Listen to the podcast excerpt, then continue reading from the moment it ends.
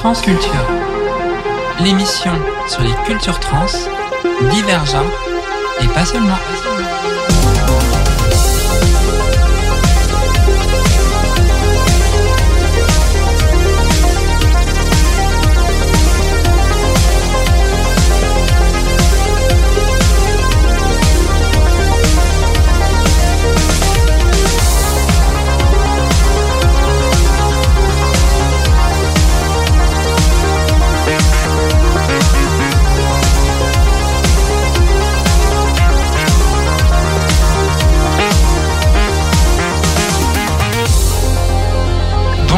Bonsoir à toutes et à tous et bienvenue pour votre épisode mensuel de Transculture avec euh, aujourd'hui euh, nous retrouvons une nouvelle fois Tara. Bonsoir à tous. On reçoit encore Anne. Bonsoir. Toujours aussi fidèle et notre ami Bernard à la technique. Bonsoir à toutes, bonsoir à tous et bonsoir à nos invités. À Alexandre aussi. Bonsoir. Euh, Noé. Bonsoir tout le monde. Et, et bienvenue à Anna. Bonsoir. Alors, au programme de l'émission, on aura euh, une, euh, tout d'abord un petit hommage à, à, notre amie euh, Frida, qui malheureusement est décédée récemment. Et ça a été difficile, mais on la porte dans, notre cœur et, on pense fort à elle en ce mercredi à l'émission. Euh, on aura une chronique événement pour parler de toutes les dernières actualités euh, en, ce mois de mars et avril. Et on aura une chronique euh, de Tara. Pour ma chronique d'aujourd'hui, euh, j'ai souhaité euh, orienter euh, cette chronique euh, sur le suicide, puisque j'ai dernièrement eu une amie qui, qui s'est suicidée. Ça m'est paru normal de parler de ce sujet, qu'on reverra plus tard. Tout à l'heure, on, aura une super interview avec Noé. Oui, bah, je, suis, euh, je suis ravie et, et pressée de répondre à toutes tes questions, Léa. Donc bah, on va commencer euh, l'émission et, euh, et, tout à l'heure aussi on fera un, petit rappel care avec, avec Enips, Ed et puis Keep Smiling. Pour commencer, on va, on va faire le point sur les événements à venir. Alors on commence par... On adore les événements à Lyon, nous. On aime ça. Ouais. Euh, bah déjà, récemment, il y avait le festival Écran Mixte. Donc, euh, donc on, on voulait voir euh, euh, euh, avec toi, Noé aussi, euh, même si ça, ça rebondira après sur l'interview, mais, mais du coup, quel retour tu as, du, toi, du, du festival Écran Mixte? Tu veux dire mon expérience euh, là-bas? Ouais, ou même euh, l'environnement L'environnement passé Euh, bah, En fait, c'est un festival de cinéma queer sur euh, Lyon et la métropole euh, qui a lieu pendant dix jours.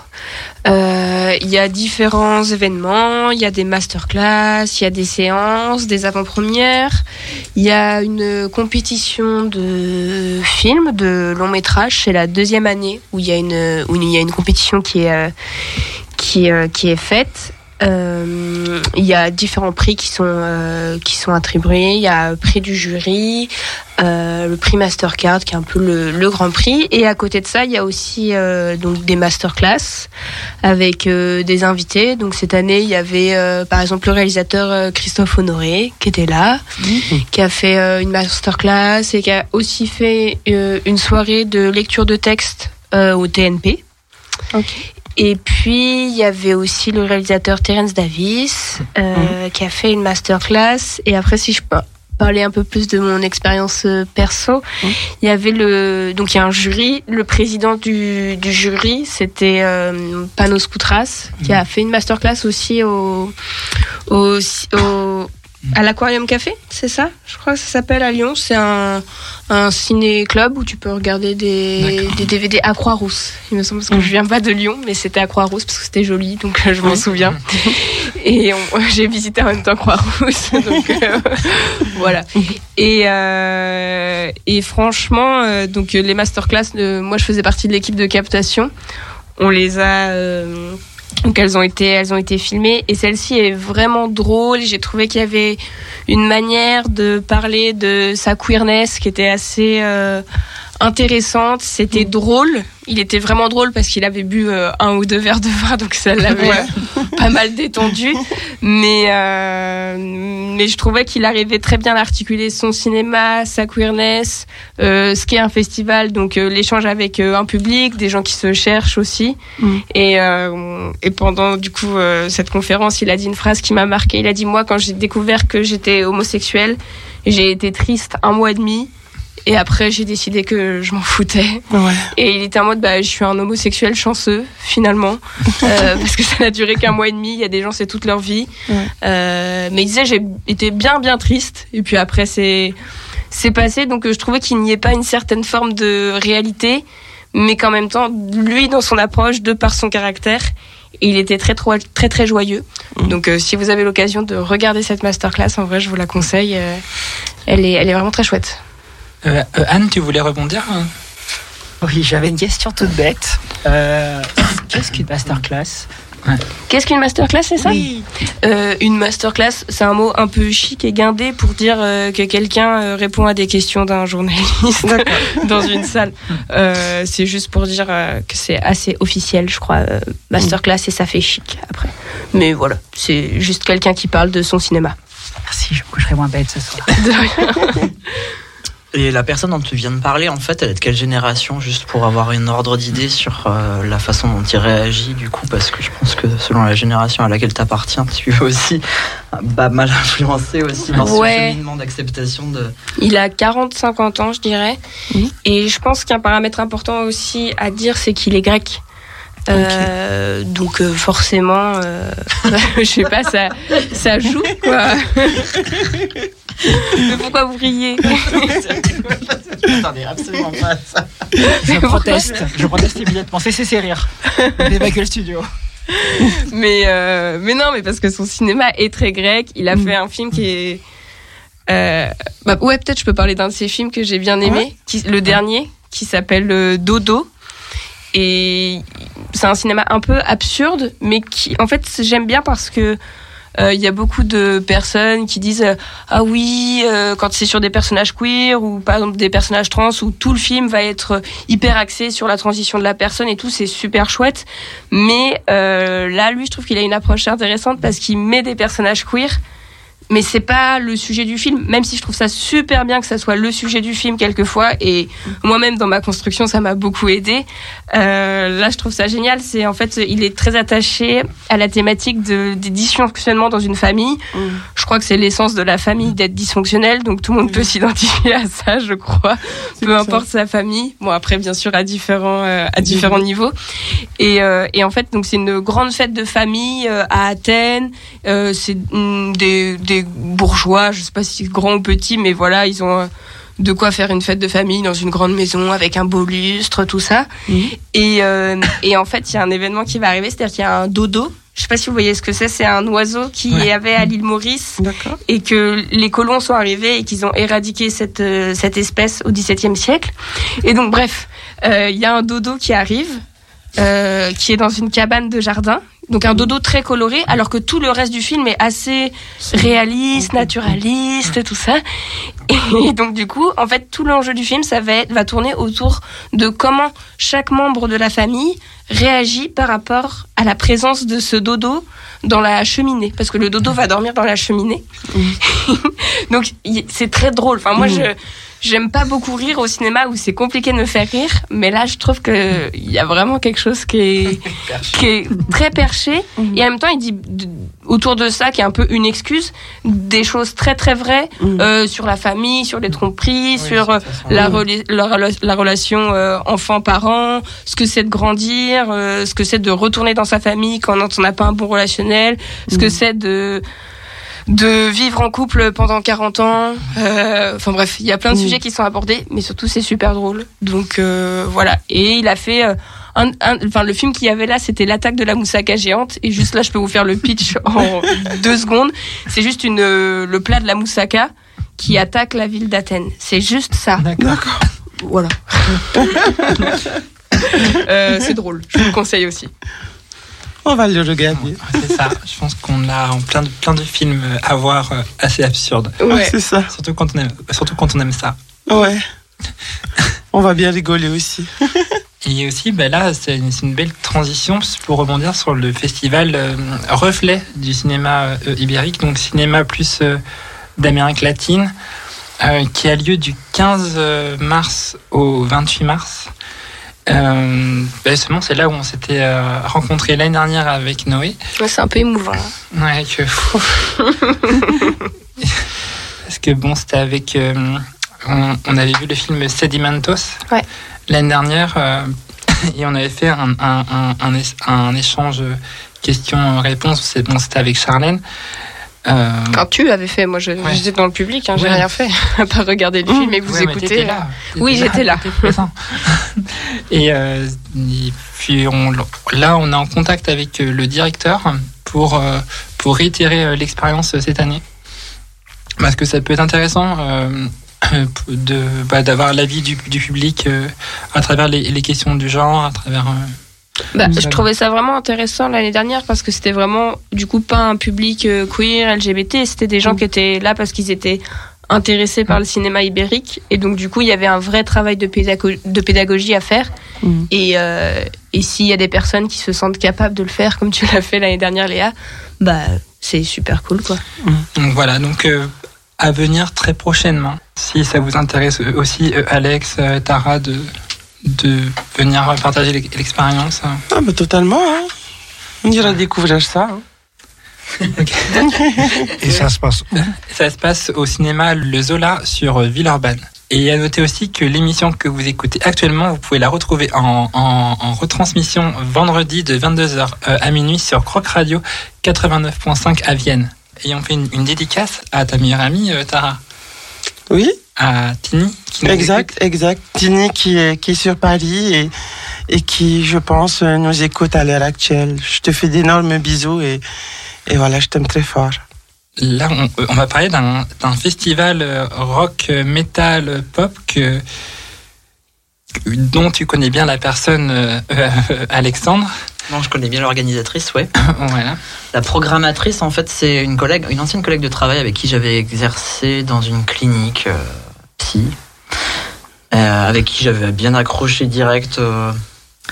Euh, parce qu'elle m'avait demandé ce que j'allais faire de ma soirée, puis je lui dis, je m'attendais pas à ce qu'elle écoute du métal. Et bref, au final, euh, on s'est- ouais, à chaque fois qu'il y avait des festoches, on, se pa- on partait ensemble euh, en faire. Et aujourd'hui, elle s'est reconvertie euh, sans, sans trop d'étonnement dans, dans la programmation euh, et l'organisation. Euh, de- Enfin voilà, elle est un peu directrice artistique, on va dire ça comme ça. Elle programme euh, actuellement en fait un festival euh, de rock metal pop à, à Communet. Donc c'est le 21, 22 et 23 juillet 2023.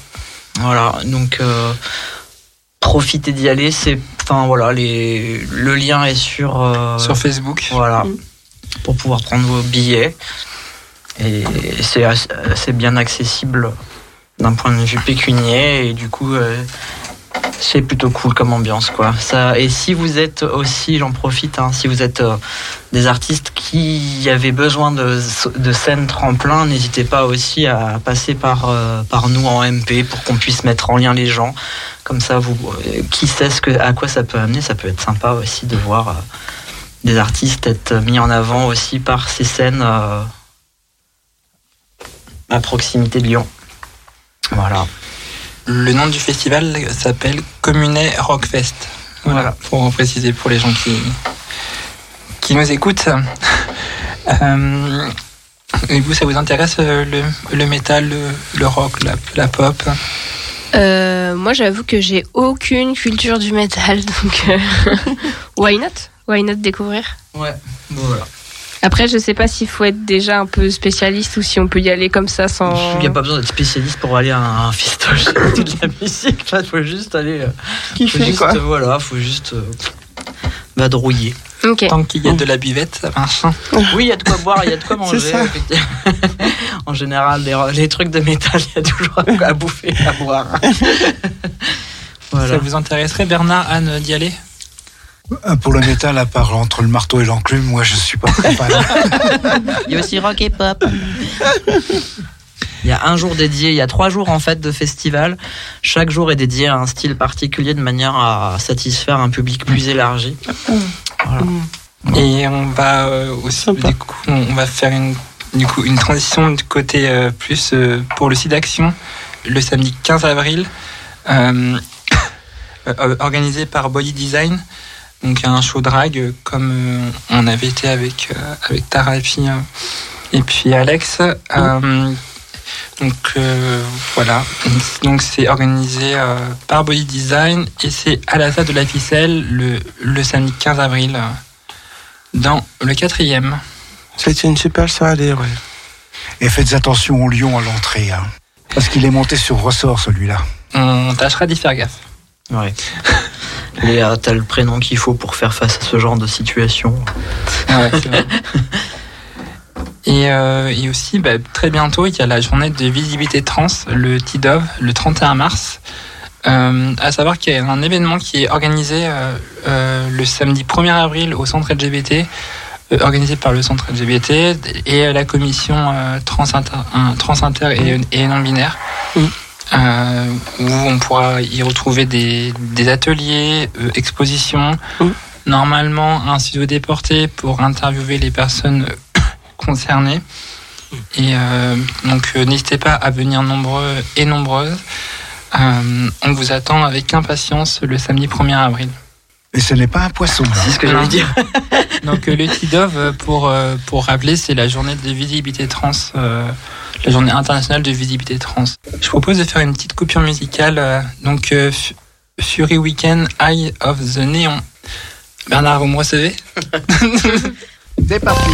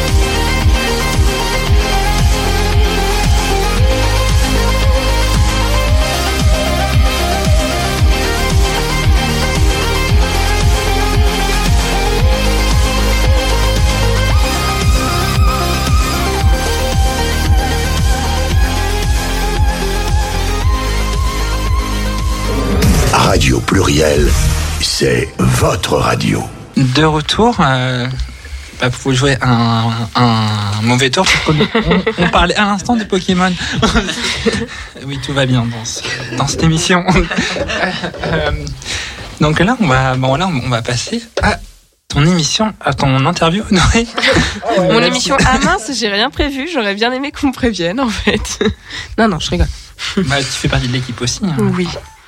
Donc, euh, alors, euh, déjà, bah, bienvenue dans l'émission euh, Transculture. Ben merci, c'est un plaisir. Bah, comment vas-tu? Je vais, je vais bien. Je réponds réellement à la question? Euh, ok, alors je vais très bien. J'ai passé une journée super bizarre parce que je me suis levée très très très tôt. Ensuite j'ai redormi, mais là j'avais peur d'être en compote pour l'émission. Et, euh, et au final, je pète la forme. Euh, donc, je suis plutôt heureux d'avoir euh, bien organisé ma journée. Un peu la surprise, mais, euh, mais voilà, on arrive et on est de bonne humeur, ce qui n'était pas gagné. Donc, comme je disais plus tôt, bah, on- j'ai eu l'occasion de te rencontrer lors du festival de Reflet du cinéma ibérique Ozola Ouais. à Villeurbanne. Du coup, bah, que deviens-tu depuis? Qu'est-ce que je deviens depuis ben moi, je vis sur Paris. Euh, je deviens, j'ai vraiment commencé à développer ma pratique du draking euh, depuis du coup depuis un, un an et demi maintenant, on peut le dire. Pardon. Et, euh, et à côté de ça, euh, j'avance dans ma, dans ma petite vie. J'ai déménagé. bon, à 10 minutes de chez moi, mais j'ai tout de même déménagé. C'est toujours un, un peu stressant. Et euh, non, voilà, je peux peut-être développer sur le, sur le draking. Ah si, je fais partie d'une chorale aussi. Ça peut être intéressant. et, et du coup, quel est ton ou, tes pronoms? Il et Yel. Euh, Justement, on parlait tout à l'heure du festival euh, Écran Mix. Quel est ton lien euh, avec le, le cinéma? Euh, il est très intime. C'est une question où je peux mettre une heure et demie à répondre. hein, donc vraiment. Non, c'est très important pour moi. Il y a beaucoup de choses qui sont passées par le cinéma, notamment pendant mon adolescence. C'est, en fait, c'est très puissant. Ce qu'on peut voir au cinéma et c'est des images qui s'ancrent en nous. Euh, je crois que dans un premier temps, ça a été de découvrir des représentations qui n'étaient pas du tout queer, mais en tout cas des représentations auxquelles je n'avais pas du tout accès, genre un peu, je crois, un rapport un peu malsain. Je trouve qu'il y a quelque chose de très malsain au cinéma, euh, parce que du côté du regardeur, c'est-à-dire que quand on est dans une salle, euh, on regarde des gens qui sont filmés. En fait, c'est un peu quelque chose qui est interdit, qu'on pourrait pas faire dans la vie, mais là, on le, on le fait.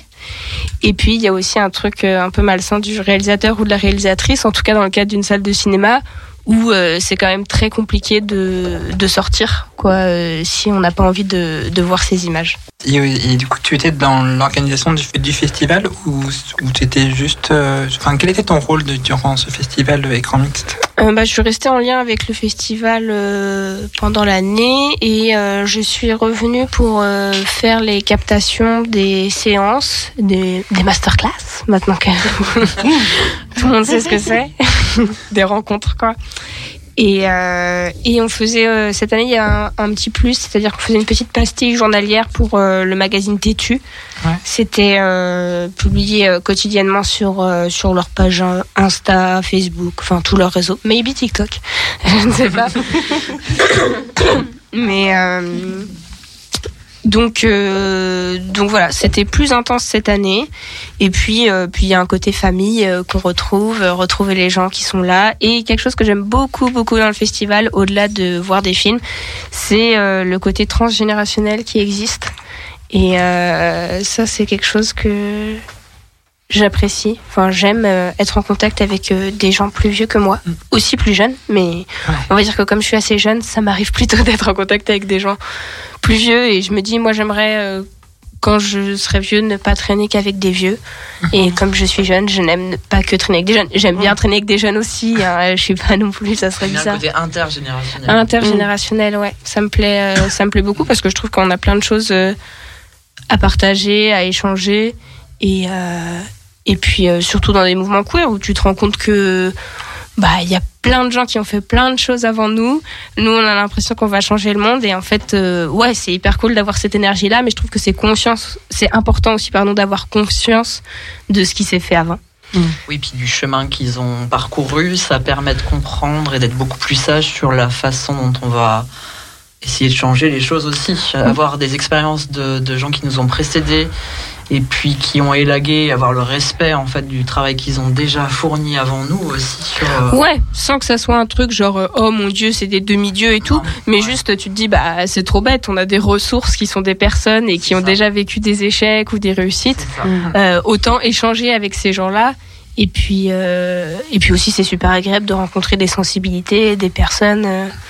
Et puis on peut apprendre de leurs erreurs du coup, comme euh, sans les reproduire aussi. C'est ça qui est cool, quoi. Ouais, carrément. Et pour toi, quelle a été ta plus belle rencontre euh, durant ce festival?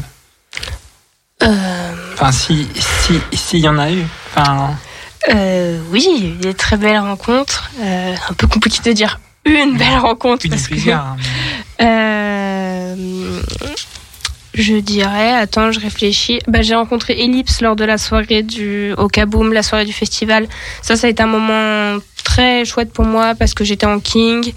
Je me suis sentie vraiment super bien.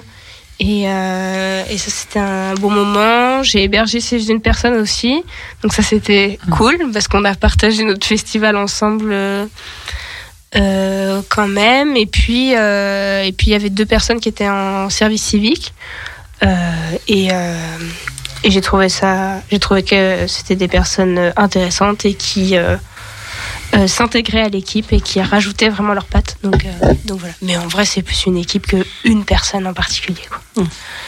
Justement, tu nous parles de ton King. Euh, comment s'appelle ton King, si on peut te, te poser la question? Oui, on peut me la poser. Mon king s'appelle Cyber Prince. Et est-ce que tu es dans un collectif dans... Euh, non, je suis pas dans un collectif, je suis plus dans un groupe d'amis, mais on s'est pas constitué en tant que que, que collectif. Et euh, j'avoue que, en tout cas pour aujourd'hui, je suis pas trop dans la dynamique de faire partie d'une house, d'avoir des phaseurs, des mosers, des enfants, tout ça. J'ai, je trouve que on peut réussir à faire ça sans sans avoir toutes ces structures. C'est peut-être mon côté anarchiste qui parle. Euh, je trouve que peut vite y avoir des dérives à ça. et, euh, et donc je préfère éviter. Et c'est pas pour autant genre, euh, enfin pour moi la pratique du drag, elle est très liée à un partage avec des personnes et c'est une des raisons pour lesquelles je le fais. Donc ça c'est c'est pas du tout remettre ça en question, mais juste on peut faire les choses sans forcément les nommer et qui est cette position un peu très hégémonique je trouve des fois. Dans, dans ton nom de drag, du coup, il y a un côté cyber. D'où vient ce côté cyber? Euh, il vient de. c'est euh, à la base d'un texte de Donna Haraway qui s'appelle Le Manifeste Cyborg et c'est un livre euh, que j'ai lu et qui, je sais pas si ça vous est déjà arrivé, ça peut arriver avec un livre, avec un film où tu te dis ah ok. Il y a un truc euh, que j'ai compris et c'est quelqu'un qui s'est défini en fait en tant que cyborg et c'est une pensée très très très très queer euh, qui s'est défini en tant que cyborg et qui euh, pense toute la société à partir de cette position. Et euh, c'est une position très genderfuck en fait. Si je simplifie, c'est un livre de 300 pages, hein, donc je vais pas vous faire un résumé du livre, mais euh, il y a une question très bah, très futur- futuriste qui est liée à la, à la, à la figure du, du, du cyborg et, euh, et aussi très très féministe et euh, Transhumaniste du coup. transhumaniste également. Euh, et euh, merci. Et, euh, et c'est juste, euh, je n'ai pas la radicalité euh, dans ma vie pour me dire je vais être un cyborg et je vais adopter la même posture que, que cette personne. Mais du coup, le, le King m'a donné une bonne, une bonne excuse euh, pour, euh, pour le faire. Et euh, justement, le, ton personnage King, c'est revendiqué, c'est, enfin, ça part sur une action militante ou, ou quelque chose de, de plus personnel? Bah les deux, c'est très lié. c'est très très lié. Euh, on va dire que bah, de base c'est quelque chose de assez personnel parce que c'est euh, m'identifier à une, euh, à une à une figure et et, voilà. Mais mais on va dire que pour moi oui il y a un rôle très très politique dans les perfs que je que je que je fais. Euh, qui sont euh, des fois très dramatiques euh, et ou euh, à des fois drôles. J'essaye aussi d'être drôle. Mais oui, oui, il y a un côté, euh, un côté très politique. Et puis, ce que je trouve intéressant, si je peux parler de moi à la troisième personne, euh, c'est que, c'est que, non, mais c'est vrai que c'est étrange quand même. Je- ça m'arrive rarement en fait. Donc, mais c'est pas moi, c'est mon drag, donc euh, ça va. Mais non, mais ce que je trouve, si, si j'étais un spectateur ou une spectatrice, bah non, mais c'est que mon mon drag suit ma transition aussi. J'ai commencé. euh, Enfin, en fait, c'est très lié. Les deux sont très très liés. Euh, le drag, ça a été une excuse pour au début me dire ah tiens si j'essayais ah tiens enfin voilà. Et puis euh, par exemple il y a une performance je peux peut-être raconter. Allez on y va. De où je, je suis très fan du Tour de France. Voilà c'est le moment où vous pouvez euh, mépriser. J'ai regardé beaucoup quand j'étais enfant et euh, et en fait je fais un coureur cycliste qui se dope et euh, qui prend du coup de la testostérone et qui se transforme euh, progressivement en prenant des pics de testostérone en cyborg du coup et qui se retrouve à gagner l'étape du Tour de France. Donc en soi la performance est assez drôle, les gens rigolent euh, plutôt parce que je mélange un peu quelque chose de très populaire et puis une référence à, à la communauté trans et aux vidéos qu'il y a sur Insta ou TikTok de personnes qui se filment avec les effets de la testostérone. Parce que du coup moi la voix changeait mais en en robot quoi euh, au fur et à mesure. Et euh, et en fait je l'ai je l'ai refait en ayant pris de la testostérone. La première fois que je l'ai fait pardon j'avais Ouais. pas j'étais pas du tout hormonée tout ça. Et puis je l'ai refaite parce que je, à un moment j'avais été on m'avait demandé pour un show je savais pas quoi faire. J'étais en mode bon je vais faire euh, celle-ci j'ai pas le temps de créer quelque chose. Et en fait depuis j'étais euh, hormonée et il y a eu quelque chose de avais pas pensé.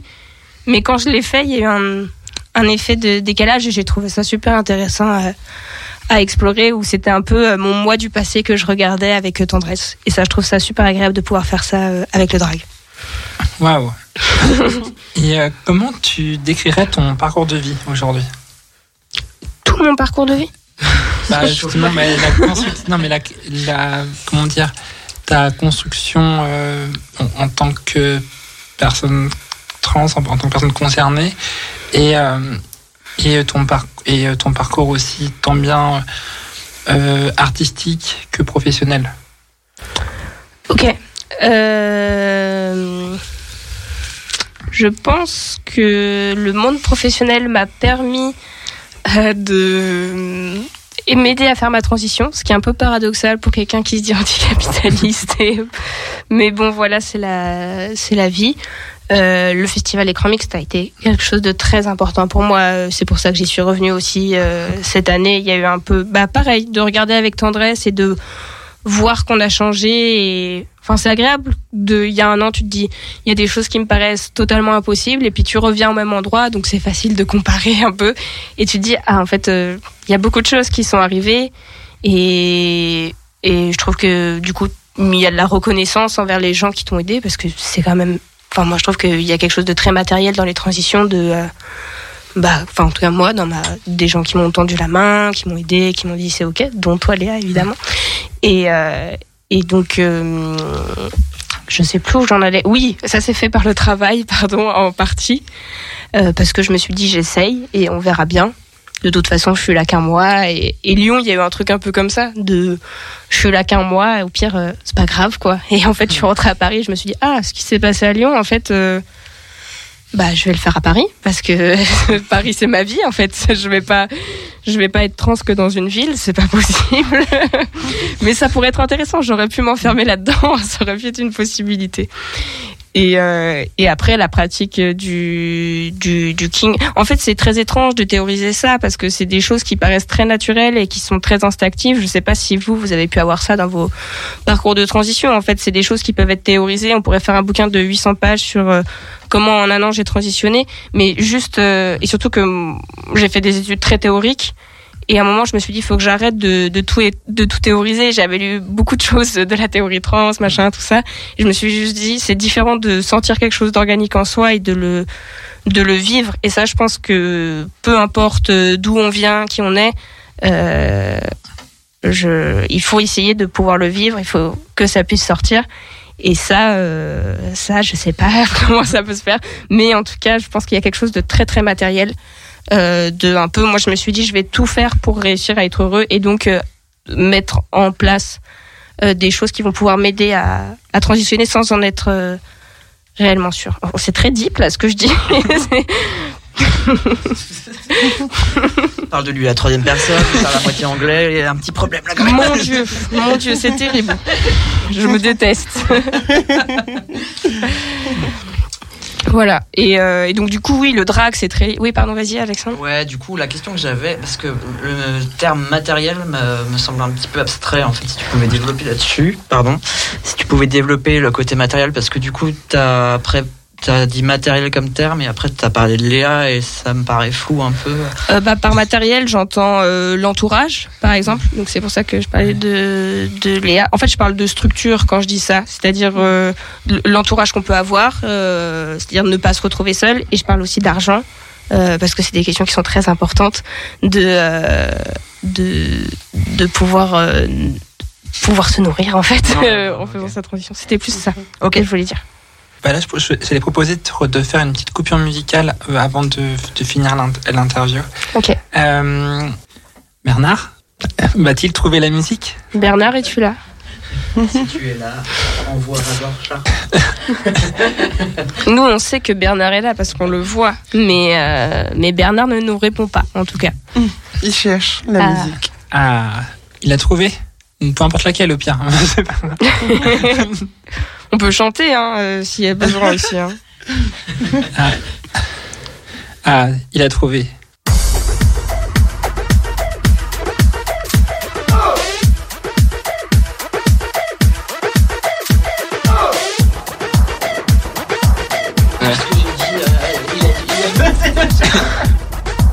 Non, mais c'est en direct.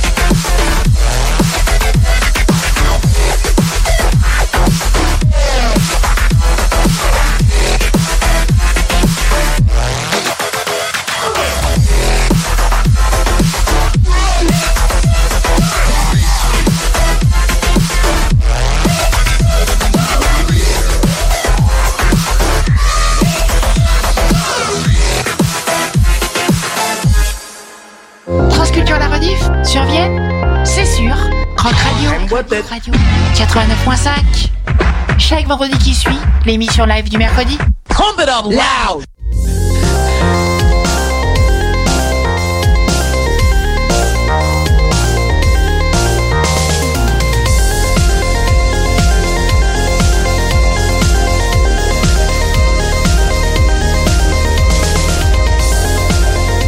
Croque-mort ou pas du tout? Pardon, excusez-moi. Ah, nous... Noé est pressé de reprendre la parole. Exact.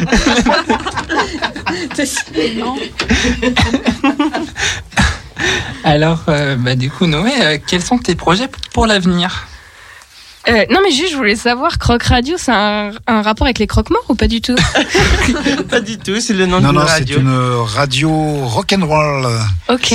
Ça s'appelle normalement C Rock Radio. Ah, ok. À pas confondre avec les crocs non j'aurais du baston. voilà. Euh, Alors- Du coup, pardon, oui, tu peux reposer ta question maintenant que je suis plus apaisée. Quels sont tes projets pour l'avenir? Euh, bah, développer encore plus mon drag king. Euh, J'ai une performance vendredi pour des gens qui sont sur Paris et peut-être revenir performer à Lyon quand même. Ça serait, ça serait chouette un jour. Surtout que je sais qu'il y a plein de scènes, euh, il y a plein de drag queen, drag king, drag queer euh, qui sont trop cool. Donc ouais, pourquoi pas essayer d'un peu plus voyager avec le king. Super en tout cas. Et côté, ciné- et côté, euh, côté cinématographie, tout ça. Euh, côté cinématographie, euh, peut-être euh, travailler sur un film. voilà, mais ça c'est mon métier, donc c'est moins intéressant. Mais non, mais continuer à voir plein de films. Et puis continuer à voir pas mal de films queer. Ah si, peut-être je peux parler, je fais partie d'une association à Paris qui s'appelle le Septième Genre. Euh, qui intervient euh, à écran mix, donc pas cette année mais l'année d'avant, et qui euh, diffuse des films de patrimoine, donc des films qui ont plus de 10 ans, queer. Et, et donc là, on fête nos 10 ans. Donc moi, je suis balade depuis D'accord. 10 ans, évidemment. On fait une fête à Paris, donc si vous voulez venir, sera- c'est quand? euh, c'est, je ne sais plus exactement quand c'est, c'est en avril. Mais, euh, oups. Euh, mais même euh, si vous voulez, euh, il y a plein de séances à Paris qui ont lieu là, courant avril.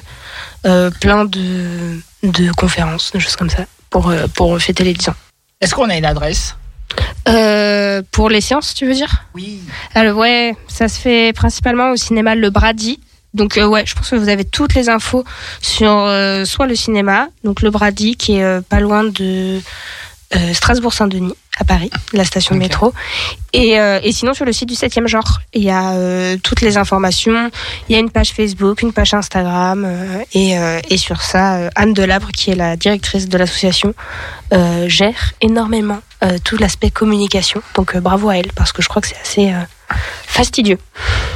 Et ben merci en tout cas, et on, et on mettra tous les liens sur la page Instagram, sur le Discord, sur le Facebook, sur, sur, sur là où on peut le faire. Je vous enverrai tout ça pour sûr. Et merci en tout cas. Et où est-ce qu'on peut te retrouver sur les réseaux sociaux? On peut me retrouver sur Insta. Je n'ai qu'Insta.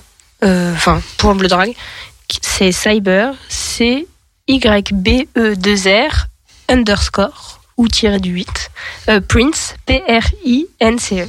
Voilà, si vous voulez euh, me suivre, même si je suis pas la meilleure personne en communication, ça peut. Au moins, j'essaye de partager quand euh, je fais une perf. Donc voilà. Ben, En tout cas, merci beaucoup euh, pour euh, ta présence, pour cette interview. Ah, ah, il y a une question. Euh, Ouais. Anne, il y a des questions sur le Discord? Le En Discord, direct. c'est moi. En direct. Du coup, c'est moi qui pose ma question. non, j'avais une question pour euh, revenir par rapport à ce qui avait été dit au début, par rapport euh, bah, justement à cet artiste grec euh, avec son univers particulier. Une chose qui m'avait qui m'avait euh, qui m'a interpellé, parce que c'est quelque chose aussi qu'on voit euh, souvent revenir sur euh, les réseaux sociaux en tant que débat, c'est lorsqu'on va parler de transidentité ou question de genre, ou même des fois question d'orientation affective, on a tendance à avoir euh, effectivement des, des scénarios, des scénarios qui se basent uniquement sur le parcours de transition ou le parcours affectif de la personne. Et là, tu disais que ce qui commence à devenir intéressant, c'est que c'est plus un élément central qui intervient, Et pour autant, on arrive, nous, en tant que personnes concernées, à se sentir concernés par euh, le traitement qui est fait de la thématique sans que ce soit un sujet central ou que ça soit euh, mis en avant. En fait, on arrive sur un, quelque chose de normalisé, quelque chose de qui n'est pas forcément lisse, qui n'est pas forcément bien. Ça veut dire que la personne elle n'est pas forcément parfaite, elle n'est pas forcément victime. Euh, des fois, elle peut avoir des, des, des comportements problématiques. Est-ce que tu as une idée de où est-ce qu'on en est au niveau du paysage Est-ce que ça se développe? Je sais qu'au niveau euh, de ce qui est proposé de l'autre côté de l'Atlantique, c'est plutôt le cas. En France, merci TF1. Euh, Est-ce que tu as une vision? Parce que après, moi, j'ai une vision euh, au niveau de ce qui se passe localement sur des grosses productions, ce qui est très très médiatisé. hein. Mais toi, qui es plus peut-être devant le, petit, les choses peut-être plus confidentielles, est-ce que tu vois des choses bouger, frémir? Euh, J'avoue que je sais pas trop. Euh, J'ai l'impression que en France, euh, c'est pas trop ça encore. Euh, J'ai l'impression. Mais mais ouais, pour revenir sur ce que tu dis, en fait, ce que je trouve hyper intéressant, c'est que que les, les- enfin, je veux dire, euh, les personnes trans ne sont pas que trans, elles font plein d'autres choses que ça. Incroyable. Et euh, non, mais c'est vrai, ça reste important. Genre, il y a des moments où peut-être on peut se sentir que trans, et c'est super important dans un moment d'une vie de de focaliser, je crois, euh, voilà. Mais euh, mais après, il se passe plein d'autres choses. Et puis euh, il y a des personnes trans qu'on n'aime pas aussi. Je sais pas si ça, moi ça m'a fait du bien de me rendre compte de ça. De au début, je me disais mais toutes les personnes trans, j'avais tellement envie d'être ces personnes que je me disais mais Enfin, c'est forcément mes adèles, je les adorais. Il y a un truc d'adelphité, mais il y a aussi des personnes en fait qu'on n'apprécie pas parce que c'est des personnes en fait. Et, et je trouve que c'est assez agréable de se rendre compte de ça. Je déteste pas tout le monde. hein. Le message étant ne, ne détestez pas les gens pour. euh, non, c'est pas le but. Voilà, il en existe aussi. En tout cas, merci, ceci est un message super, euh, super informatif. Voilà, on n'est pas, on n'est pas à être dans la perfection. On existe tout simplement. Merci pour cette réponse. Ouais, merci. De rien. Et vous avez des, des questions autour de la table là, pour euh, Noé Bah moi personnellement, euh, je, je voyais en, en fait, euh, enfin je sais que tu es un, que tu es impliqué dans le cinéma et qu'est-ce qui t'a donné réellement cette passion de, de te lancer dans dans, dans, dans, dans l'univers du cinéma? Euh, bah, c'est juste, euh, moi, ça m'a énormément nourri. Et donc, du coup, logiquement, je me suis dit, euh, ça a pris une, une grande place pour moi euh, dans mon adolescence. Et je crois que ce qui marque pendant l'adolescence, euh, Mhm. après, on en fait des choses. Et du coup, je me suis dit, bah, en fait, c'est un peu classique, genre, euh, pour euh, les adolescents qui, aujourd'hui, passent leur dimanche au cinéma, euh, j'ai envie de proposer des choses cool. Et aussi, moi, ce qui m'a manqué. En fait, moi, j'allais au ciné. au ciné de ma ville tout le dimanche. Euh, c'était super chouette, mais s'il y avait eu un ciné-club queer, ça aurait été encore mieux, je pense, et ça m'aurait aidé peut-être à aller plus vite dans ma vie. Ah, Une question, euh, Anne? Bonjour, Anne de, le- de la régie. J'ai une autre question pour euh, Noé. Euh, tu parles de cinéma. Euh, tu parles beaucoup de cinéma puisque c'est ton univers. Euh, c'est quoi ta vision par rapport à tout ce qui est euh, queeritude? Et cinéma Cinéma classique, cinéma peut-être euh, tout ce qui est support de VOD, Netflix, ces nouveaux supports. On a l'impression qu'ils ont plus de marge de manœuvre, peut-être qu'ils ont plus de, de, de rayons au niveau communication. Mais est-ce que tu penses que c'est quelque chose qui est très très confidentiel? Ce qu'il y a sur Netflix? Non, ce qui justement est au niveau euh, cinéma, parce que tu parlais de cinéma quartier ou de, de vidéo, enfin de, de, de petites salles, etc. Est-ce que tu penses que le problème, enfin, je sais pas si c'est un problème, est-ce que tu penses que ça existe, mais le canal de communication n'est pas super développé, donc il aller chercher nous-mêmes ces, euh, ces, médias existants Ou est-ce que tu penses qu'il y a une longueur euh, d'avance qui est faite sur Netflix parce qu'ils vont surfer sur euh, le fait qu'il y a un public qui se cherche et qui est demandeur, demandeuse en tout cas, sur ce, cette thématique-là? Bah, je pense que les deux sont complémentaires. Après, je crois que j'ai pas un parcours. euh, moi, j'ai jamais trop regardé ce qu'il y avait sur Netflix ou quoi, et pas du tout par euh, mépris, mais juste c'est pas ce que je regarde. Et je crois que c'est super ce qui se passe sur Netflix, même s'il y a un côté euh, assez euh, pinkwashing, j'imagine aussi. Euh, mais comme je vois pas, je regarde pas de séries, donc et ça, je crois que c'est un, enfin, je suis pas la bonne personne pour en parler, mais je crois que c'est un médium par lequel il y a beaucoup de jeunes ou même de moins jeunes, mais en tout cas de personnes qui se, qui peuvent se chercher, qui regardent beaucoup de séries. Et, apparemment, ouais, il y a des, bonnes séries avec des personnages queer, trans, homo, euh, PD, enfin bref, voilà. Euh, donc euh, après, euh, c'est juste, euh, ouais, assez égoïstement, je crois que je parle à, à l'ado que j'étais, quoi, tout simplement. Euh, mais oui, je pense que c'est hyper important que sur ces, enfin, en fait, c'est des travails euh, complémentaires. Je dis pas, euh, il doit absolument y avoir des choses en salle de cinéma. Euh, c'est juste, euh, moi j'étais un ado qui voulait devenir cinéphile et du coup j'ai regardé plein de représentations mais qui étaient hyper euh, cis. Mais je dis pas que tout le monde doit être cinéphile et il y a des gens qui regardent des séries parce que bah, ils regardent des séries et ça accompagne leur quotidien et leur vie. Et dans ça, en fait, il faut que le queer s'infiltre partout. En fait, tout simplement, c'est juste ça qu'il y ait une une normalisation un peu. Donc sur tous les sur tous les médiums. Disons qu'il faut que le cinéma représente la réalité de la vie telle qu'elle est, en fait, la, le fait que les humains sont pluriels et que, enfin, le, la caméra, à mon sens, est là pour euh, représenter l'authenticité du monde dans lequel on vit et le porter à l'écran, en fait. Ouais, et puis je pense qu'il y a une force vraiment au cinéma où c'est un art total. Il y a du son, il y a de l'image, c'est gigantesque. T'es dans une salle dans le noir. Je trouve qu'il faut faire attention. Genre, ça peut être très très fort ce qui est montré. Donc, euh, il faut faire attention. Et en même temps, ça peut être génial parce que ça peut changer des vies. Bah, ça, ça va- ça va être bientôt l'heure aussi de la coupure de 20h, d'ici une minute. Euh, un, encore merci pour toutes ces réponses que tu nous donnes. Euh, Anne, il y, a pas- il y a des questions bas sur le Discord? Non. Ra- ra- rapidement. Non, c'est calme, ils sont très sages. Et elles sont très sages. Eh ben, on va passer à la. Non, mais moi, je suis très sage aussi. Ah ouais, tu es sage, c'est vrai Enfin, faut le dire vite. bah, on va, on va, on propose une coupure euh, mu- musicale, euh, cache-cache, euh, overtime. Ah.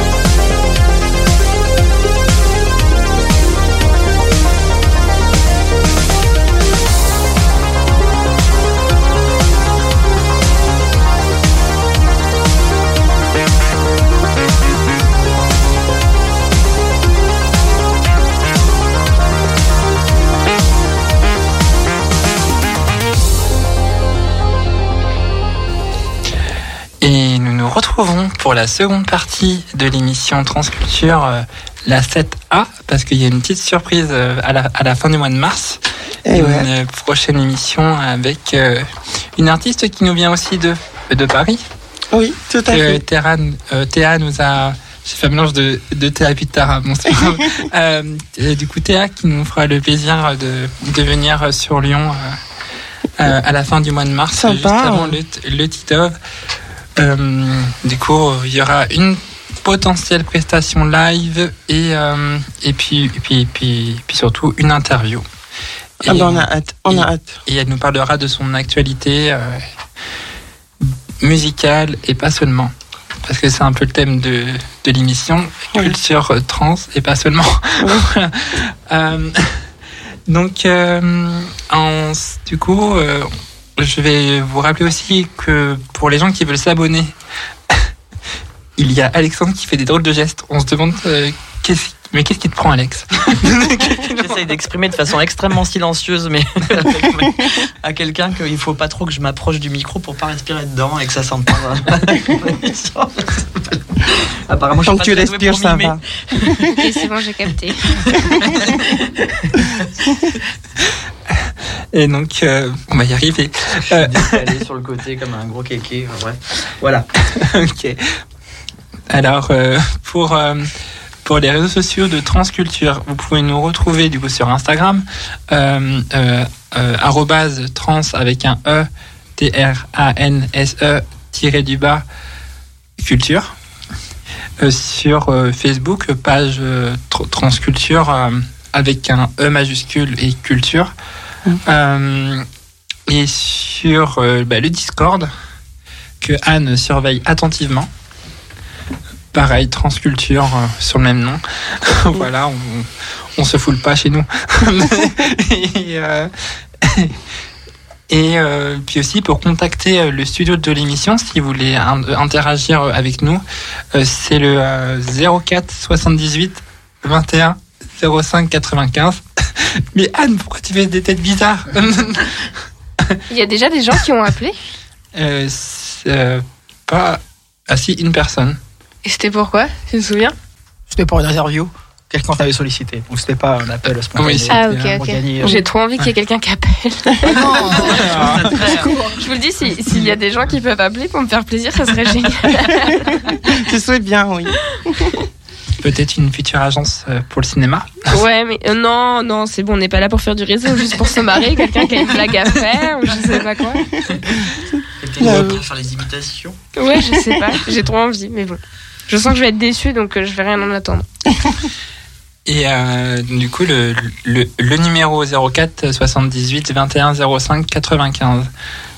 Ne pas nous appeler. Merci beaucoup. Donc euh, là, on va. Là, ça va être l'heure de la chronique de, de Tara. Donc, Et- quel est le sujet, Tara? Alors, euh, le sujet que j'ai souhaité euh, mettre en avant ce soir euh, est le suicide, comme j'ai pu euh, le dire en, en début d'émission. Donc euh, voilà, cette chronique va être axée sur ça. Donc, chers auditeurs, chères auditrices de Transculture, bonsoir. Pour cette nouvelle émission de Transculture, j'aimerais vous parler d'un sujet qui touche un grand nombre de personnes en questionnement de genre et ou en transition de genre. Il s'agit du suicide. Rien qu'à l'entendre, ce mot fait peur.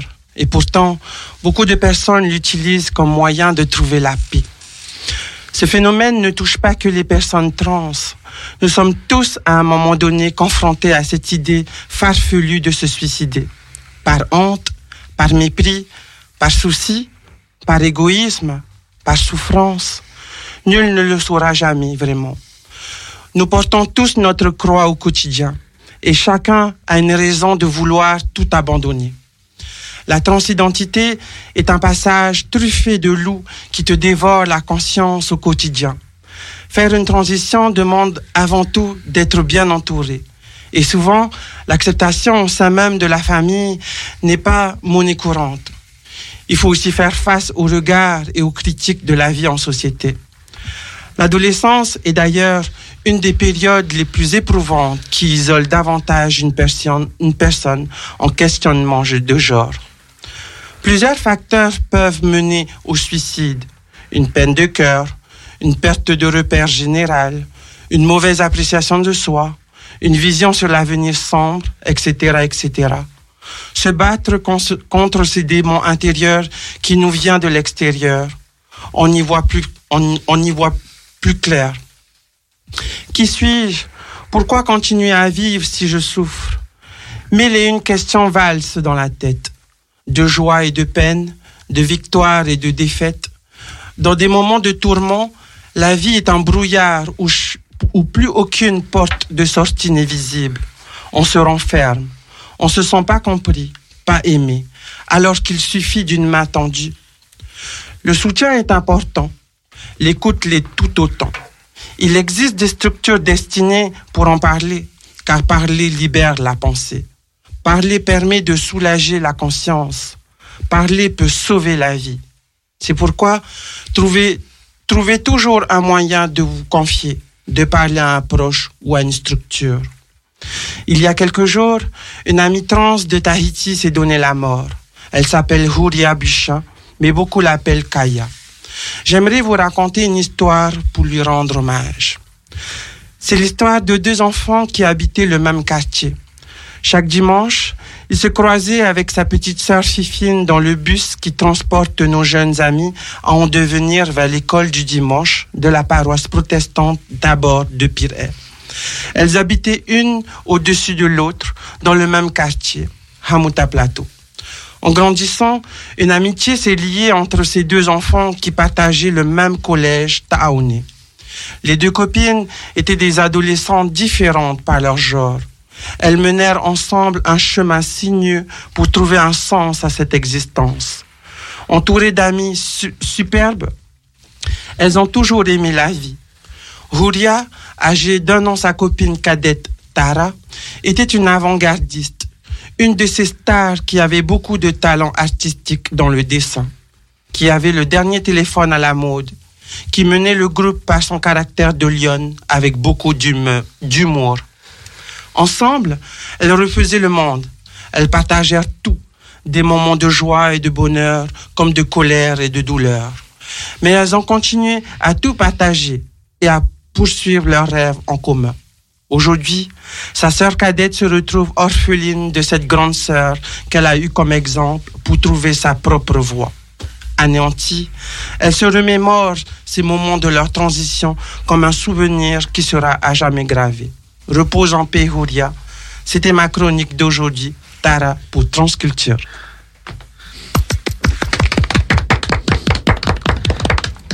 Merci. Euh, ça, ça, ça, touche beaucoup.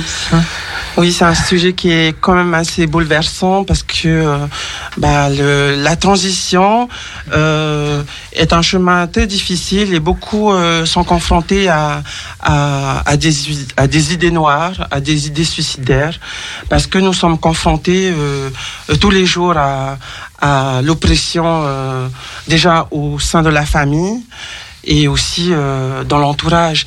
Et euh, si j'ai voulu porter euh, ce, cette chronique sur le suicide, c'est parce qu'il faut en parler. C'est quelque chose qui qu'il faut euh, qu'il faut dire à la radio et, et c'est un moyen aussi de pouvoir euh, Ouais. sensibiliser les gens à, à ça. Nous avons d'ailleurs sur Lyon une amie euh, qui s'appelle Frida qui est partie. Euh, Je ne sais, je, je ne sais, je, je pense pas qu'elle se soit suicidée, mais, mais en tout cas, la perte d'une personne euh, très chère, c'est quelque chose de difficile et, et euh, j'ai voulu en parler aujourd'hui. On ne sait pas de quoi vraiment est-ce qu'elle est décédée. Oui, totalement. On ne sait pas et et euh, c'était une personne qu'on aimait.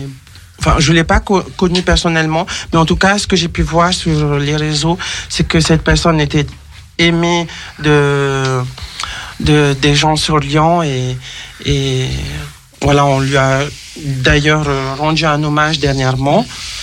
Et voilà, on continue encore à, à la voir dans, dans nos pensées. Et euh, bah, en tout cas, on pense fort à elle. Samedi dernier, c'était une. bah, c'était sa, sa crémation. Ça a été. D'ailleurs, j'ai eu l'occasion de, témoigner euh, lors de sa lors de l'événement de, de sa crémation. euh, pour dire bah, qu'on l'aime très fort et qu'on pense fort à elle, à ses proches. Et j'avais surtout une, grosse pensée pour Maxime, vu que Frida était euh, très en lien pour l'organi- pour l'organisation de la Glam Against the, the Machine au, au, au Sonic. Euh, et puis même, euh, Frida a vraiment euh, rayonné sur la culture euh, drague euh, lyon- lyonnaise, et pas seulement, je suis désolé, c'est l'émotion. Et, euh, et puis c'était une super chroniqueuse euh, drague. Bah, avec Bernard, on a des très bons souvenirs avec euh, et avec Sokir aussi. hein, vu que Sokir était à- avec nous euh, samedi. Euh, c'est assez difficile, mais mais mais la vie continue et justement ça Ouais. pousse encore plus à. Faut que faut que ça nous dans un sens, faut que ça nous transcende pour aller en- en- encore plus vers vers de l'avant, euh, continuer à faire des projets. Je pense que que là-haut, elle, elle elle est en train de faire la fête dans son paradisco, euh, comme elle disait très bien. Ouais. Euh, ouais, elle côtoie toutes ses idoles aussi là-haut. Je pense que que- qu'elle va bien s'éclater là-haut. Je pense aussi. et je pense qu'elle veut qu'on qu'on continue et que et que voilà. C'est sûr que j'aurais aimé qu'elle qu'elle soit encore là pour nous parler de en- en- encore de la culture drague queer. Elle était dans un style un peu genderfuckness euh, Mm. et euh, et elle. euh, je suis désolé, je suis, je suis, je suis super ému. Et euh, mais en tout cas, voilà, je pense fort à toi, Frida, et c'est sache qu'on t'aime très fort et et que et que voilà. on- de toute façon, bientôt, on- ce sera à nous d'y aller. Donc, Ah donc voilà. Donc, faut prendre la vie de manière positive et je pense que qu'elle nous écoute euh, dans son casque de DJ là-haut et, et, euh, et qu'elle euh, qu'elle qu'elle est- je pense que qu'on a pu lui accorder j'espère toute la place qu'elle qu'elle pouvait en tout cas enfin, tout ce qu'elle je sais pas comment dire les choses mais elle avait toute sa place ici, et puis elle nous a fait venir aussi des artistes incroyables l'année dernière, comme Brooklyn Saint-Hilaire. Je sais pas si tu rappelles Bernard, mais on... voilà, on a passé des très bons moments avec Frida. C'était inoubliable. Ouais. C'était inoubliable. Et puis, alors, ces chroniques, moi, je les aime. je- C'était quelque chose de- d'extraordinaire. Mm. Et puis, j'ai j'ai eu l'occasion, une fois, d'aller au Sonic. Moi, je suis plus dans, c'est plus de mon âge, hein, entre guillemets. Ouais, t'es encore jeune, Bernard. Mais euh, c'est vrai que Frida, c'est- quelque chose. quoi. On, on pense à elle tous les jours. Je sais que moi, elle est dans, dans mes pensées. Tous les matins, tous les Mm. soirs, je fais dans mes prières. Donc, euh, je prie pour qu'elle que son âme soit la meilleure. Mhm. Et puis, euh, je pense que le meilleur moyen de lui rendre ho- hommage, c'est de enfin, créer, des, créer des événements, créer des, des choses euh, bah, pour, euh, pour continuer euh, à, à faire rayonner la, la culture drag queer lyonnaise. Et, Mm. et même, pourquoi pas, créer des, des festivals de musique avec des personnes concernées. c'est un- D'ailleurs, j'ai commencé à en, à, Mm. à en parler avec le, le, le- le centre LGBT de Lyon. Euh, et, euh, et body design. Mais en tout cas, c'est. c'est faut, voilà, faut, faut continuer de vivre. Et puis, je pense que qu'elle attend que ça aussi, de Oui. là-haut. Oui. C'est que c'est qu'on continue de faire la fête et qu'on continue de, de s'amuser. En tout cas, ce serait le, le- le- la plus belle chose qu'on peut lui faire. Bien sûr. D'être heureux. En tout cas, je suis désolé pour vous qui nous écoutez euh, de, de ce moment un peu, un peu badass, mais, euh, mais en tout cas, euh, bah, Frida, elle est toujours dans, dans nos cœurs et dans nos pensées. C'est vrai que je- quand je suis arrivé sur Lyon en 2021 en, en solo, euh, bah, c'était Charlène qui me l'avait fait euh, découvrir. Et, euh, et c'est c'est une tisseuse de liens en fait. Oh. Et et puis bah, du coup, tu as pu aussi la, la lui, lui parler un peu Anne et même si même si tu l'as très peu connue, qu'en as-tu pensé Enfin, quel est ton point de vue sur Frida? Enfin, qu'en as-tu pensé Magique.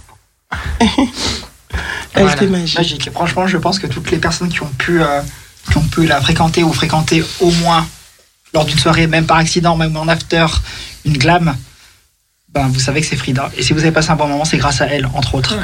Et je pense que c'est voilà, c'est une des, une des belles signatures euh, lyonnaises au niveau de tout ce qui est expression scénique, euh, au niveau des arts drag, et même plus largement du gender fuck.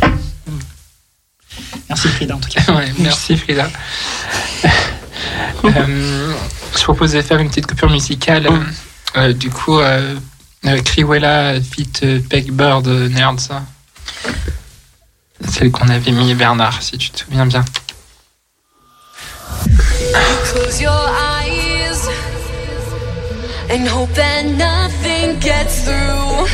These walls are high, guarded by a statue, and you've been blind.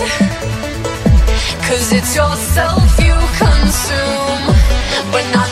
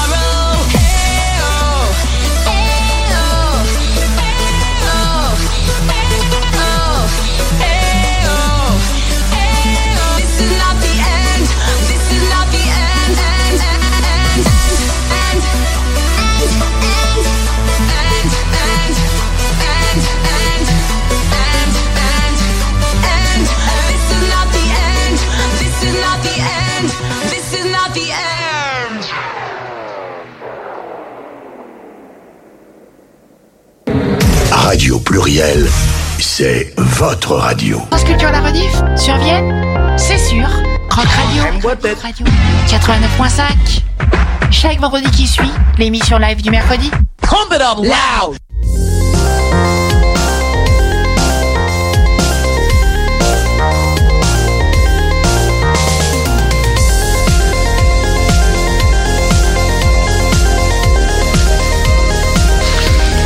Euh, re, re- euh, oui, re, bonjour. Bonjour.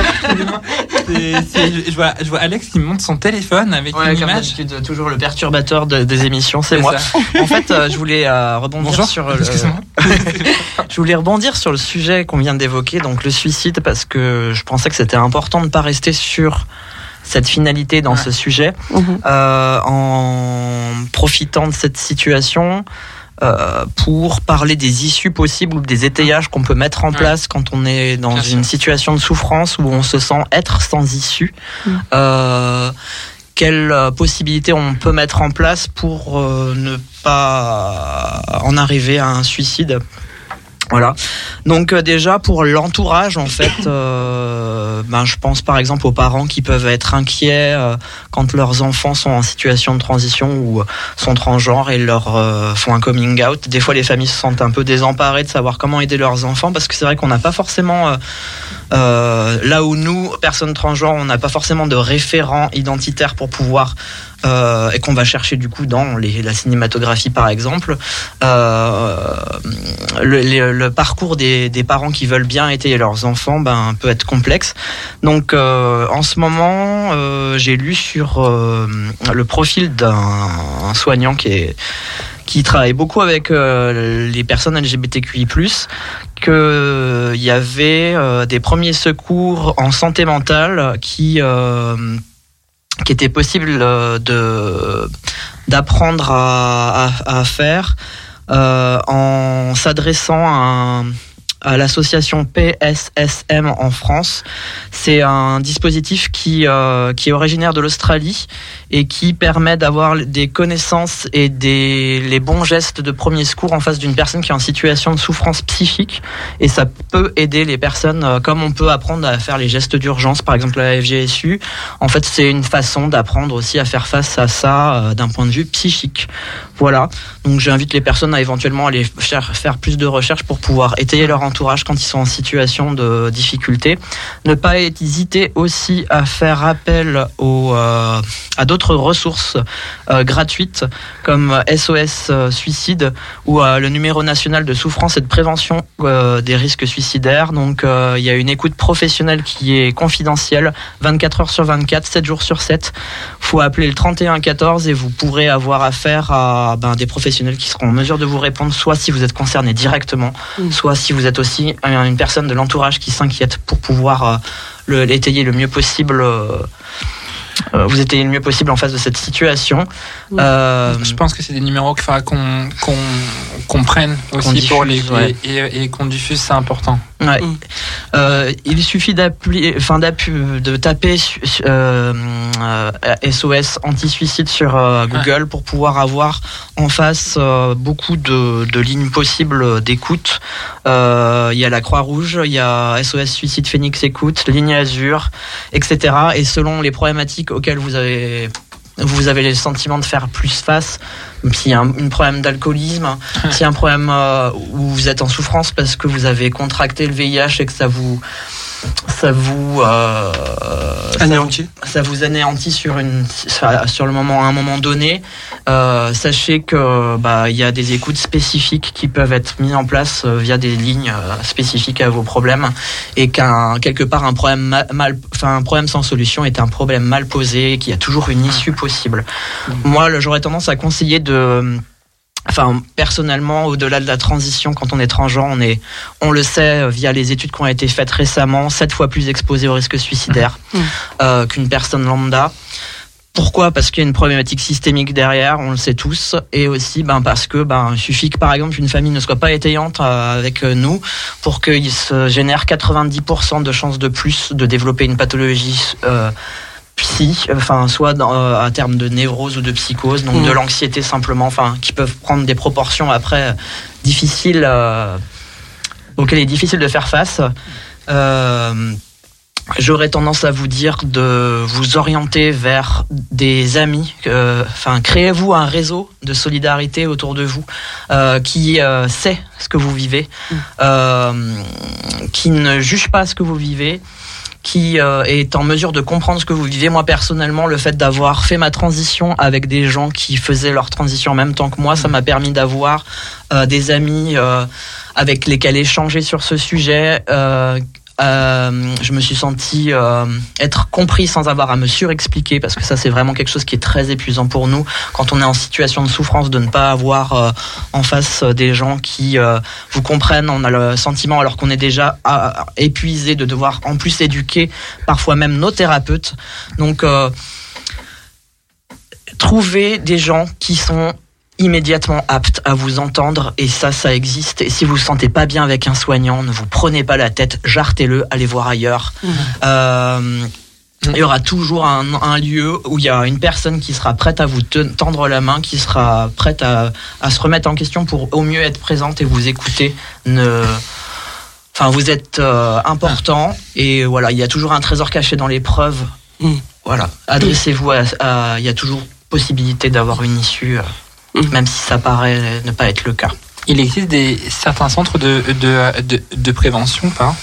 Alors, euh, la première des préventions, je pense que c'est, elle est en soi, c'est-à-dire de savoir reconnaître qu'en soi-même, euh, en fait, euh, on a le sentiment de ne plus avoir d'issue. Euh, euh, il faut là ne pas rester dans cette situation et trouver matière déjà à parler. Donc, euh, euh, n'hésitez pas à faire appel aux lignes dont je vous ai parlé. Ils pourront vous orienter vers les bons endroits. Sinon, faut éventuellement essayer de voir sur Internet les, soignants qui sont peut-être les mieux placés, les mieux éduqués sur la question de- des thérapies envers notre public.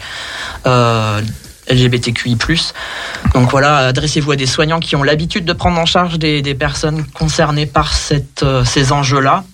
Euh, et puis, bah, euh, voilà. Enfin, après, je n'ai pas épluché tous les réseaux qu'il pouvait y avoir, mais il y a un certain nombre de soignants qui sont sur Lyon. Enfin, il y a, vous pouvez aller avoir accès à une liste de, de soignants, une liste blanche via, par exemple, euh, euh, la banque de données transgenres, la BDD Trans, du coup, qui a fourni énormément de, de soignants euh, qui euh, prennent en charge les personnes transgenres dans bien des domaines, euh, que ce soit géré, enfin, euh, voilà. Euh, et puis, euh, ben, parler. En tout cas, c'est la première des choses. Parlez, euh, euh, réalisez en vous-même, parlez-vous, enfin, verbalisez, réalisez vos, ce qui va pas et allez verbaliser au bon endroit. Ne restez pas à un endroit qui vous est toxique et qui vous paraît être sans issue. Bougez de place. Et si vous ne sentez pas l'énergie de bouger, euh, faites-vous étayer par des gens bienveillants. Et ne restez pas seul. Voilà. C'est ça. Euh, Anne, tu avais une question? Oui, je voulais juste compléter euh, ce qui avait été évoqué par, euh, par Alex euh, sur le fait d'avoir justement des personnes aidantes, des structures aidantes. Dans ce genre de, situation, on se sent isolé, perdu, entendu, pas reconnu. Euh, je... Oui, ces, structures existent. Oui, on a tendance parfois à ne pas vouloir y aller parce qu'on trouve ça... euh, euh, on a peur de la réaction qu'on peut avoir en face. On peut tomber sur des personnes qui sont pas bienveillantes ou euh, peut-être euh, le feeling va pas passer. Du coup, ça, ça peut ne pas être euh, ne pas être encourageant. Mais après, comme il a été dit, faut si on a un mauvais feeling, faut pas hésiter à, à changer de personne euh, de personne aidante. Il y en a pas qu'une seule. Après, ça dépend de là où on se situe, bien évidemment. Dans les grandes villes, c'est plus facile, j'imagine, que dans les petites campagnes. Si vous avez également la possibilité de parler à des gens qui vous sont proches et bien à l'écoute, n'hésitez pas à aller vers ces personnes. Euh, voilà, il n'y a pas que le milieu médical, il n'y a pas que le côté euh, spécialiste non plus. Vous pouvez également, euh, si vous avez la chance de pouvoir le faire, bien évidemment, c'est pas toujours le cas, euh, de vous appuyer sur le monde. Et oui, comme, comme l'a dit Alex, c'est le plus important, c'est de verbaliser, comme l'a dit Noé, c'est de ne pas rester isolé. Surtout.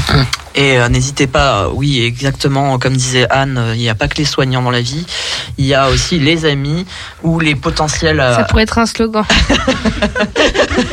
Dans la vie, il n'y a pas que les soignants, il y a aussi les amis. Voilà. Et en fait, il y a enfin, des, des réseaux sociaux. Enfin, voilà, tout le monde connaît les réseaux sociaux. On a quand même pas mal accès maintenant à notre époque à avoir un petit point Wi-Fi pour pouvoir se connecter, discuter avec des personnes transgenres sur des groupes, il y a plein de groupes. hein. Moi, je sais qu'il y a des groupes pour, pour les femmes trans où des fois, c'est il n'y a pas que il y a pas de clivage. Euh, Il y a aussi des groupes. Moi, je suis sur un groupe qui s'appelle FTM, faire taire le mal. Il y a moyen de de, de discuter euh, de quand on est en souffrance et, et de s'étayer les uns les autres. De se, enfin voilà. Et après, ça peut, euh, enfin franchement, ne pas hésiter à aller chercher de l'aide et à en demander au bon endroit. Il y a toujours une personne qui sera ressource.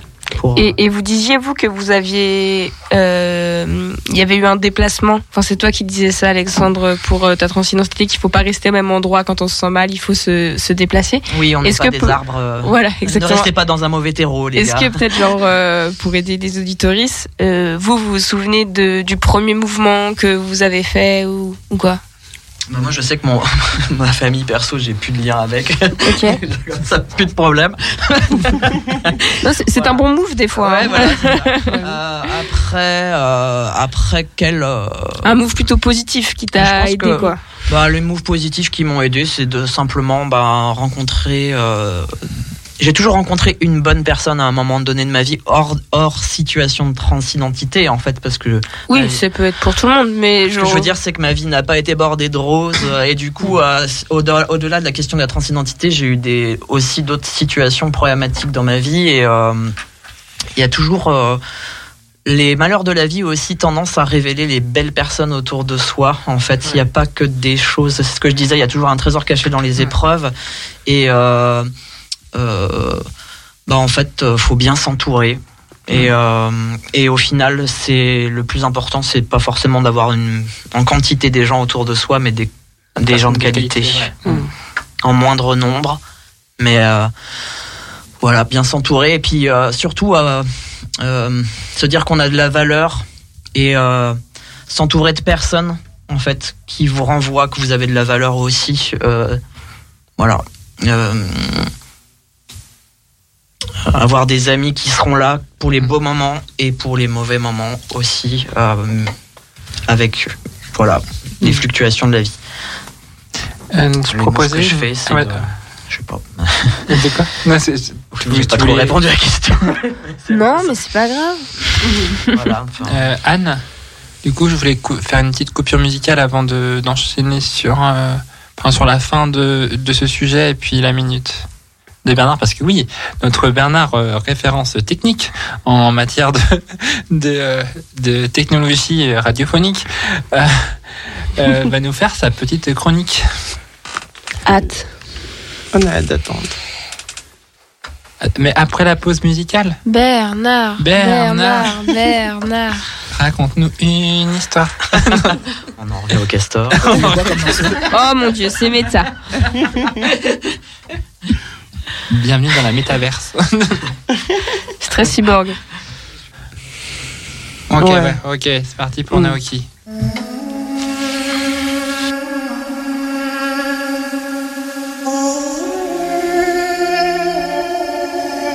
Je sais bien que l'on se veut quand on s'enlace et on se lasse quant à nous deux. Mais on s'en veut, les jours s'effacent si c'est ton vœu. On dit de toi que tu fais mal parfois, un peu de toi en moi, ne serait-ce que pour l'éternel. Mais un jour flétrira le reflet que tu renvoies d'une étincelle, mais tu restes. Je te veux quand je t'embrasse. Je me passe mes disgrâces, mais c'est mon vœu, mais moi je passe. Tu es au Dieu. Et moi aux cieux, je voudrais des milliers d'yeux justes. Père haleine, emmène-moi au pays des merveilles. Un beau jour fanera le reflet de l'émoi, brisé en mille éclats de moi. J'imagine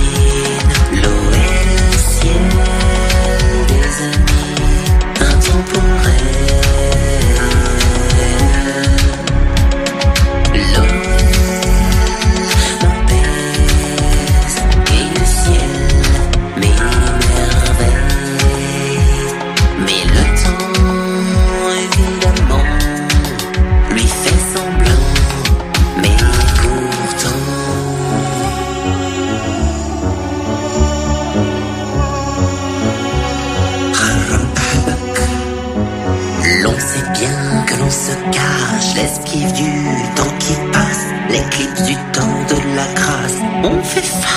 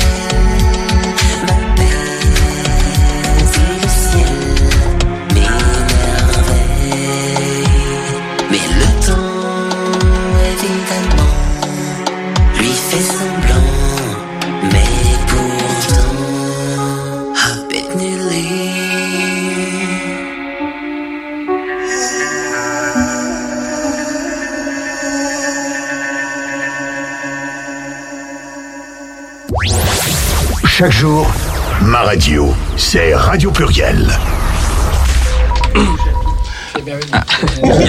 Nous sommes en live, je vous rappelle. Ah, non, attention au micro. Attention au micro. C'est hyper sensible en fait. Parce que en fait, là, ton bruit du micro, on, on l'entend. Moi, euh, je, ba- je balance en direct. euh, On est en direct là Bah oui. Ouais, on Ah, un merde. direct. Alexandre vient tout juste de, de réagir. On sent qu'il a pas fait que de travailler aujourd'hui. On est pas en live. Quoi Non, t'as pas bu un coup, non Ah non, non, non, non, ok, c'est pas. Non, non, on est en là. Non, mais en, alors, re, bonjour. Oui, tout à l'heure, on live, les jeunes. oui, on parlait. Euh, Gérald, tu couperas ça au, au montage ou alors c'est les aléas du, du direct. Euh, Les conditionnels. euh, comment dire euh, Du coup, on était sur. Un siège. On, on, on a le droit à une On sent que la fatigue de- est commence à être présente. Elle est On était sur un siège. Vraiment, il, il s'est accepté. Et on va, on va passer à la minute de Bernard parce que c'est l'heure de, De meubler. Pardon. de, de, pas Castor. Bernard. Bernard. Raconte-nous une histoire. Père Bernard. Père Bernard, raconte-nous Eh bien oui, je vais une- vous raconter une histoire. Une histoire vraie? Oui, enfin, bref. Non, c'est un roman. d'accord. Mes pensées ont toujours été dirigées vers le sud, et je veux dire vers le grand sud. Comme d'autres ne jurent que par le grand nord, dès l'enfance, lectures et rêves qui m'y sont transportés. C'était d'abord la Patagonie, avec une fixation sur son extrémité mais ma- magellanique, des plaines septentrionales et centrales de la Terre de Feu, jusqu'aux entrelacs mé- méridionaux et occidentaux de canaux tortueux, de fiords profonds et d'inextricables forêts sombres et humides. C'était aussi tantôt l'Afrique australe et l'immensité sèche entre savanes, forêts claires et semi-déserts, que constitue le Kalahari, tantôt la luxuriante et si petite Tasmanie, amarrée à quelques encablures de la géante Australie. Les trois ont en partage d'être des contrées de désolation. L'auteur, ici le narrateur, en fait, est euh, l'auteur et le narrateur, c'est un ethnologue euh, des civilisations inuites. Donc euh, là, dans le livre, alors dans la profession de, de- l'auteur, hein, et dans le livre, on le retrouve à travers le narrateur. Et là, de son enfance, justement, il a construit cette, cette vision là que je viens de lire vers le sud, partir, explorer les Indiens, les indigènes de toutes ces, de toutes ces régions. Et puis, euh, bon, ben, il oublie. Les, enfin, euh, les aléas de la vie fait que son, son parcours change, etc. Et le hasard va le porter. Euh, Transculture. ok. eh ben, qu'est-ce qui se passe je sais pas. Là, dans- c'est mes gestes, mes gestes, et puis j'ai dû effleurer la, la souris. Voilà, c'est un comment qu'on appelle Passion ça Bernard. C'est c'est un Inuit qui est venu me, me, me réveiller. Donc le, le, le- le narrateur, bon ben, il se retrouve professeur d'histoire géo dans l'est de la France. Et puis le hasard, donc il fait sa demande de, de mutation vers les pays du Sud, enfin d'où où il peut aller. Et les, finalement, au bout de cinq ou six ans, il se retrouve à Saint-Pierre-et-Miquelon. Et là, toute une vie va basculer en lui. Avec lui, il va découvrir euh, justement les Inuits, il va découvrir les peaux rouges, enfin les Indiens euh, de Terre-Neuve, les Indiens du Canada. Et, et, euh, il va y avoir des aventures et voilà. Donc c'est un roman. Moi, je veux dire, euh, j'ai pas mis une semaine pour le lire. hein. Donc euh, l'auteur, je l'avais déjà, re- j'en avais déjà parlé sur mon, blog, sur son précédent livre, qui concernait encore justement les Inuits et les et les songes. Et là, euh, il a refait donc son deuxième roman qu'il m'a envoyé. Et il faut savoir que ce roman a reçu le prix du roman gay 2022. Donc effectivement, s'il c'est un roman gay, donc on sait qu'il y aura des histoires d'amour, des relations. Mais j'en dis pas plus parce qu'il faut le découvrir au fil des ans. Donc ils vont partir à la recherche avec euh, son professeur de gymnastique là-bas avec qui il fait connaissance. Ils vont partir à la recherche de trois poupées inuites qui n'existent pas. hein. Je, je dévoile un petit peu le truc, mais on le sent quand même dans le roman. Et donc tout- il va y avoir toute une aventure, toute une aventure, toute une aventure tout autour de ça. Et il va faire connaissance d'un autre personnage, et il va faire connaissance d'un Indien. Et c'est là toute l'histoire va commencer, va continuer, et ils vont. Je ne dis pas la suite. Donc je vous conseille, ça s'appelle Vers le monde bleu. C'est aux éditions de la Trémie. Et c'est, je vous le dis, hein, il a reçu le prix du roman gay 2022. C'est un très beau livre. hein. Euh, voilà, c'est 15 euros, 90. Ok. Donc euh, n'hésitez pas. euh, On peut le on trouver. apprend beaucoup de choses. Ah ben, on peut le- je pense qu'on doit le trouver à la Fnac, tout ça. Sinon, on le commande à la, à la, aux éditions de la Trémie, hein, sur le www.latrémie.com. Voilà. Donc, enfin, moi, je me suis, comme le précédent, été transporté et, et là, j'ai, au début, bon, on se perd un petit peu avec ces contextes euh, de la géographie, partir dans l'est, etc. Mais on sent pas venir la chose. Et puis, d'un seul coup, il y a le départ vers la, vers la comment, vers la, vers le Saint-Pierre-et-Miquelon. Euh, là, on sent que là, il va y avoir quelque chose qui va se passer. C'est un livre qui nous fait voyager. Alors là, dans tous les sens du terme. Ok. Parce qu'on voyage euh, géographiquement, parce qu'on va, on va vivre là-bas euh, sur les terres du, de Saint-Pierre-et-Miquelon, on va vivre un petit peu en Terre-Neuve, et on va vivre aussi dans les songes, encore une fois, bah, avec l'Indien, qui est un peu chaman, le jeune homme, là. Ouais. Donc euh, voilà, donc on, on dé- va découvrir plein de choses, et puis on... Effectivement, le, le- le dernier voyage au bout euh, qui conclut le livre, euh, voilà. Donc euh, c'est magnifique. Enfin, moi, j'ai beaucoup aimé. Je vais pouvoir encore le faire partager sur mon blog. D'ailleurs, comme je vous l'ai fait partager ici. Je l'ai fini hier. hein. D'accord. Et euh, du coup, pour les auditoristes qui nous écoutent, comment s'appelle ton blog? Euh, alors, c'est www ah, pff,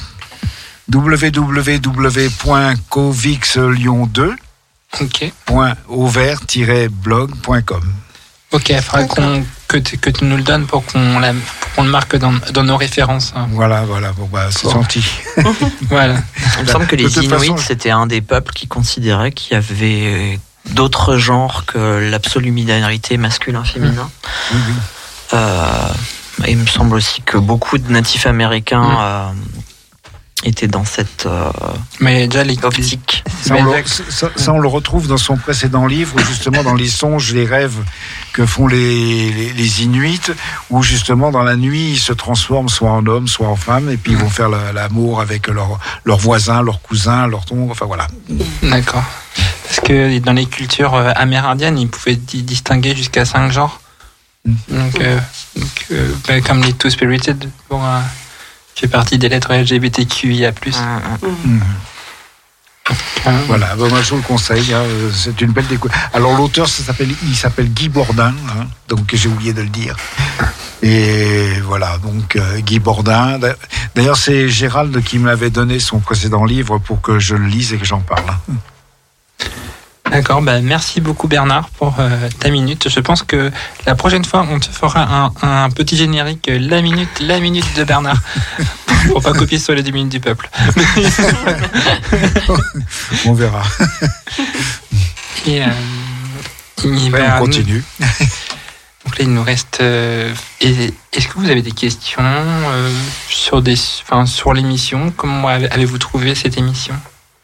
Euh, bah, très agréable. On est vraiment très très bien reçus. Il y a une ambiance hyper conviviale, donc ça, ça fait super plaisir. Merci à vous. Euh, Anna, enfin, si tu veux. Ma première impression Oui. Déjà, c'est une première d'être sur un plateau radio, de, de pouvoir rencontrer des personnes. Dit comme ça, c'est rigolo. C'est nous les personnes, je crois. je crois que c'est nous. Je rigole. Ah, oui, c'est toi les personnes. Je dis pas au- à la troisième personne, tu vois. Contrairement à d'autres. Je réagis même plus. Ça, c'était un pic. non, ça fait plaisir. Et puis, Léa, c'est la première fois que je te rencontre. Parce que tu m'avais vu en live. Ouais. Actuellement, je suis en live TikTok. Euh, D'ailleurs, euh, allez euh, checker l'Instagram de l'émission Transculture. voilà. Ils Donc, peuvent l'entendre. De toute façon, je vais mettre ça en publication. Insta et TikTok. Et c'est le but de se faire connaître et bah, merci beaucoup, euh, Anna aussi. au plaisir. Et euh, pareil, euh, très contente de te connaître aussi. Oui. Ça fait, euh, ça fait plaisir. Les gens veulent savoir c'est quoi le TikTok. Ah oui. C'est quoi le TikTok? le TikTok d'Anna le, tic- TikTok. le TikTok d'Anna, c'est Anna tiré du 8. Oh, je sais même plus. Anna tiré du 8. On va y arriver. Ça me perturbe. Anna tiré du 8 05X. Et ton Instagram, si, si on peut le donner Ou pas? Oui, oui, on peut le retrouver. Bah, c'est très long. Anna tiré du 8 N tiré du 8 tiré 05X. Ok. D'accord. C'est très compliqué, hein On va te trouver pour ceux qui veulent Et on t'identifiera dans, dans les photos. Oui, Bon, ça, il y aura au juste à pire. cliquer, et puis Et après faire follow, follow, follow. Ben, on se retrouve pour une prochaine émission, du coup le 29 mars, avec euh, une invitée exceptionnelle qui est Théa. Euh, et sinon, pour, euh, pour la prochaine après qui va suivre, ce sera le 19 avril, euh, avec normalement Stéphane et puis Emma. Mhm. Et là, on va parler un peu de. On, on va casser un, un- un tabou sur euh, l'amour quand on est une personne trans. Donc, euh, on n'a malheureusement pas pu évoquer ce, ce sujet-là lors de la fête des amoureux, mais on va évoquer ce sujet-là pour Pâques. C'est marrant quand même. Ça casse les codes, quoi. On va casser les œufs. On va casser les. Guichette. Oh non, c'est le tranquille, il est choupinou, Stéphane. Et, euh, et bien sûr, vous pouvez retrouver l'émission euh, dès vendredi en rediffusion sur Rock Radio 89.5 FM. Euh, euh, voilà, sur Rock Radio. euh, Sur Vienne, voilà. Merci à tous. Et, et on place à l'outro pour la fin d'émission. À très vite. À Merci. très très vite. À bientôt. Bisous, Bye bye. Ciao, du love. Bisous. Plein d'amour.